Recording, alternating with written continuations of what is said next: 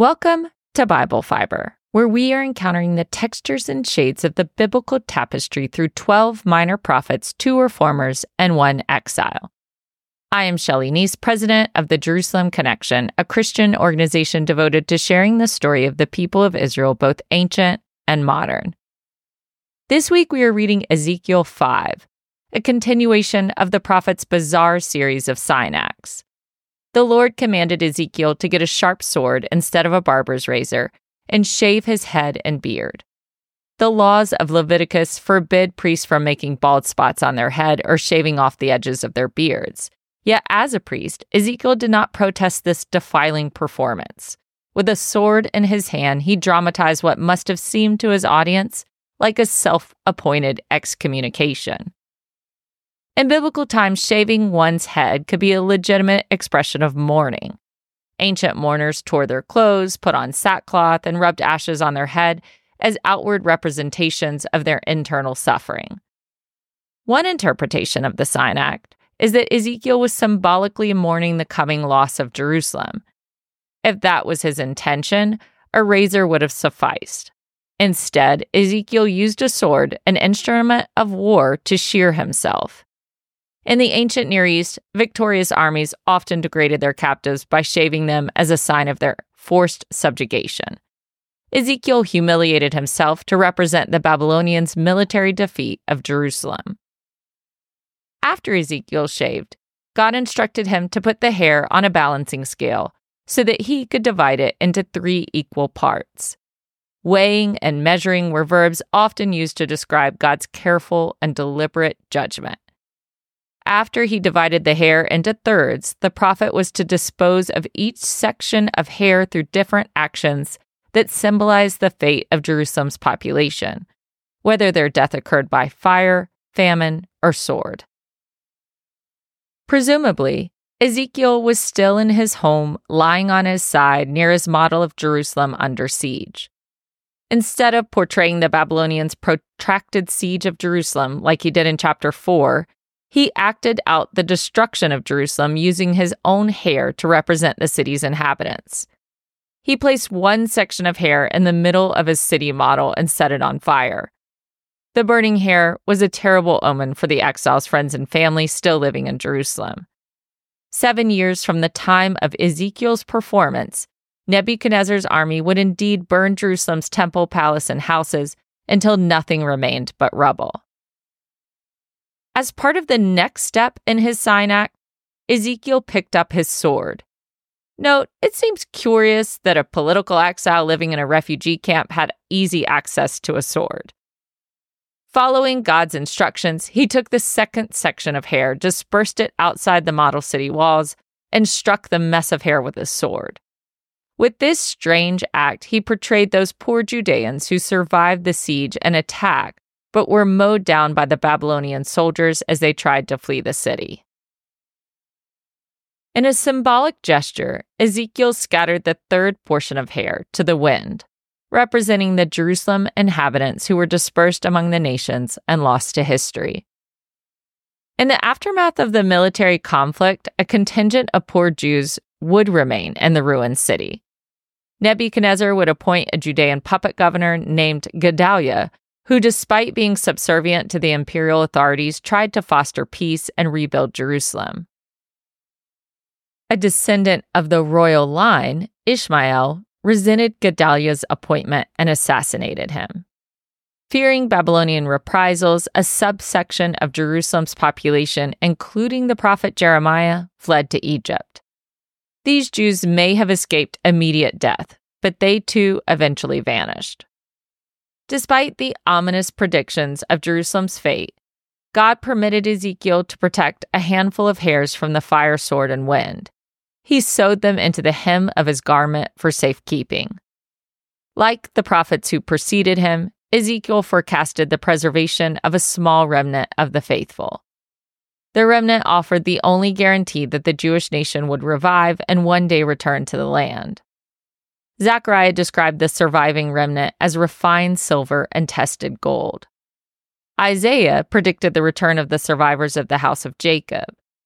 Jeremiah and Micah metaphorically described a scattered flock of sheep that God brought back into the fold. Was Ezekiel considered part of the remnant? Neither he nor his exilic audience could be confident of their inclusion. Even from the hairs he had preserved in his garment, God instructed him to remove a few and throw them into the fire. No one could be overly confident of their innocence.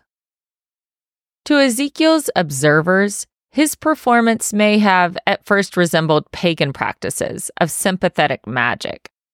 Egyptian pharaohs, for example, wrote the names of their enemies on statuettes or clay bricks. They ceremonially smashed the representation of their enemy as a sign of their impending defeat. Known as execration texts, archaeologists have uncovered buried fragments at Egyptian tombs or ritual sites dating from 2600 to 1000 BCE. Ezekiel's demonstration diverged from Egyptian execration rituals in one major way. He predicted the decimation of his own people, not his enemies. The Egyptians smashed, stabbed, and burned the statuettes, signifying their desired victory. Ezekiel laid siege to the Jerusalem model, signifying the least desirable outcome for his own people defeat. Ancient magicians gained popularity because the masses believed them to have abilities to influence the gods and change their minds. Prophets were the opposite. Bound and gagged, Ezekiel was powerless in altering God's will. It was only his job to communicate it. Surely, by this point, malnutrition from his siege diet weakened the thinning Ezekiel. Shaving with the sword also had to leave him gashed and bloodied, and the acrid smell of burned hair lingered. A century earlier, the prophet Isaiah predicted that one day the Assyrians, a razor hired beyond the river, would shave Israelite captives from head to toe. Ezekiel must have been alluding to Isaiah's prophecy, but he repurposed it to be about Babylon, the new agent of God's judgment. Either consciously or unconsciously, Ezekiel's one man drama acted out what Isaiah verbally had expressed. For the crowd who gathered and gawked at the prophet, God loosened Ezekiel's tongue so he could issue a verbal rebuke to accompany his nonverbal sign acts. Literarily, the oracle in chapter 5 is repetitive and convoluted, as if the prophet's words came out haltingly. He began, Thus says the Lord God, because every word out of the prophet's mouth was a divine download. Presumably, he was pointing to his miniature brick model of Jerusalem when he declared, This is Jerusalem. I have set her in the center of the nations with countries all around her. His language had a legal tone, as if he was in a courtroom introducing the accused. Perhaps he reiterated the identity of his model city in case any spectator misunderstood him as foretelling the fall of the Babylonian Empire. Ezekiel knew people would try to hear what they wanted to hear. When Ezekiel described Jerusalem as the center of the nations, he most likely meant theologically. Jerusalem was the place where God chose for his name to dwell. The psalmist declared Jerusalem as the joy of all the earth because it was the city where they worshiped Yahweh. In addition, as a land bridge between Asia and Africa, Israel was also a geographical focal point for much of history. Although the country was small in territory, it sat at a strategic crossroads that every empire felt compelled to conquer. Ezekiel rebuked his immediate audience. He said, You are more turbulent than the nations that are all around you, and have not followed my statutes or kept my ordinances. Jerusalem did not merely become like her neighbors, her wickedness surpassed that of her pagan neighbors. By rejecting God's special laws and decrees, Israel rejected her privileged position. As a kingdom of priests, privy to the truths of God, Israel was supposed to live righteously, ethically, and morally. Ideally, she was to set an example of a people intent on following the one true Creator God and living at peace with one another. God promised Abraham that his descendants would bring blessings to all the nations of the earth. God desired to reconcile himself first to one person, Abraham, then one nation, the Jews, and then to the world. Israel's unfaithfulness put a wrench in the redemption plan. Yahweh swore, I myself am coming against you. a chilling pronouncement to a people normally accustomed to God's assurances that he was coming to protect them.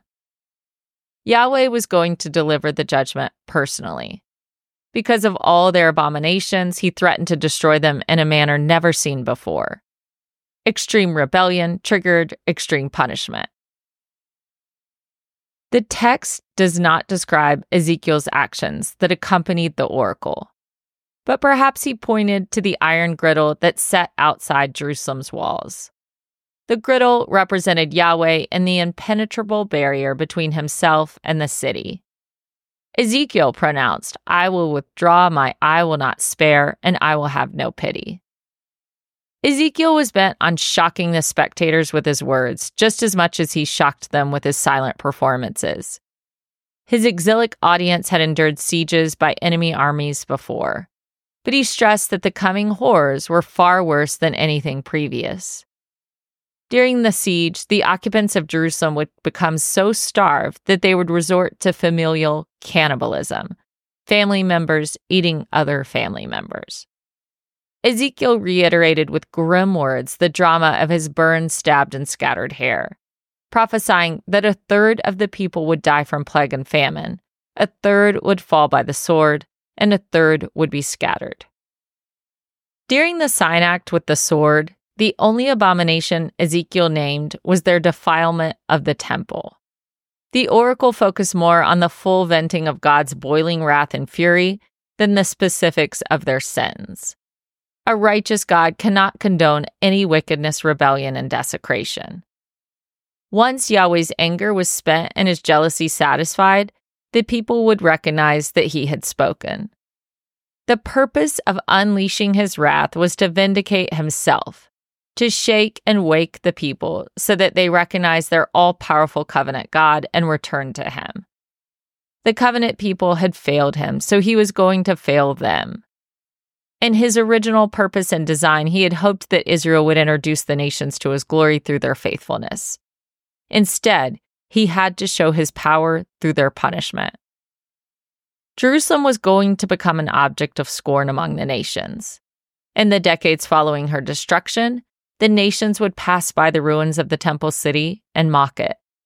Hammering home his warning, Ezekiel prophesied you shall be a mockery and a taunt, a warning and a horror to the nations around you when I execute judgments on you. Probably still wielding his sword as a symbol of impending war, Ezekiel borrowed the curse language and theology of Leviticus as an explanation for Israel's punishment. Because of their covenant unfaithfulness, they would experience famine and plagues and attacks by wild animals.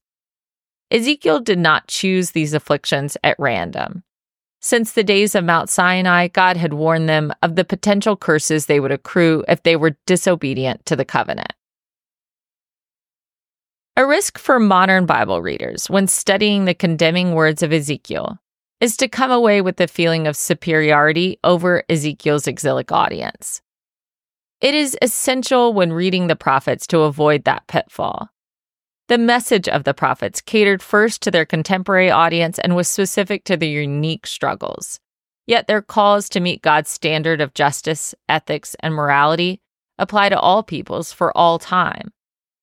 Our response in reading Ezekiel should not be to gloat over ancient Israel's failures or to place a lot of distance between their shortcomings and our own. The Israelites were held to the highest ethical standard because of the Torah. Christians are held to the highest standard because of the revelation given to us in Jesus. In Paul's letters, the apostle preached that we are sanctified and justified through the sacrifice of Jesus, but we must live righteously in accordance with our newfound identity in Christ.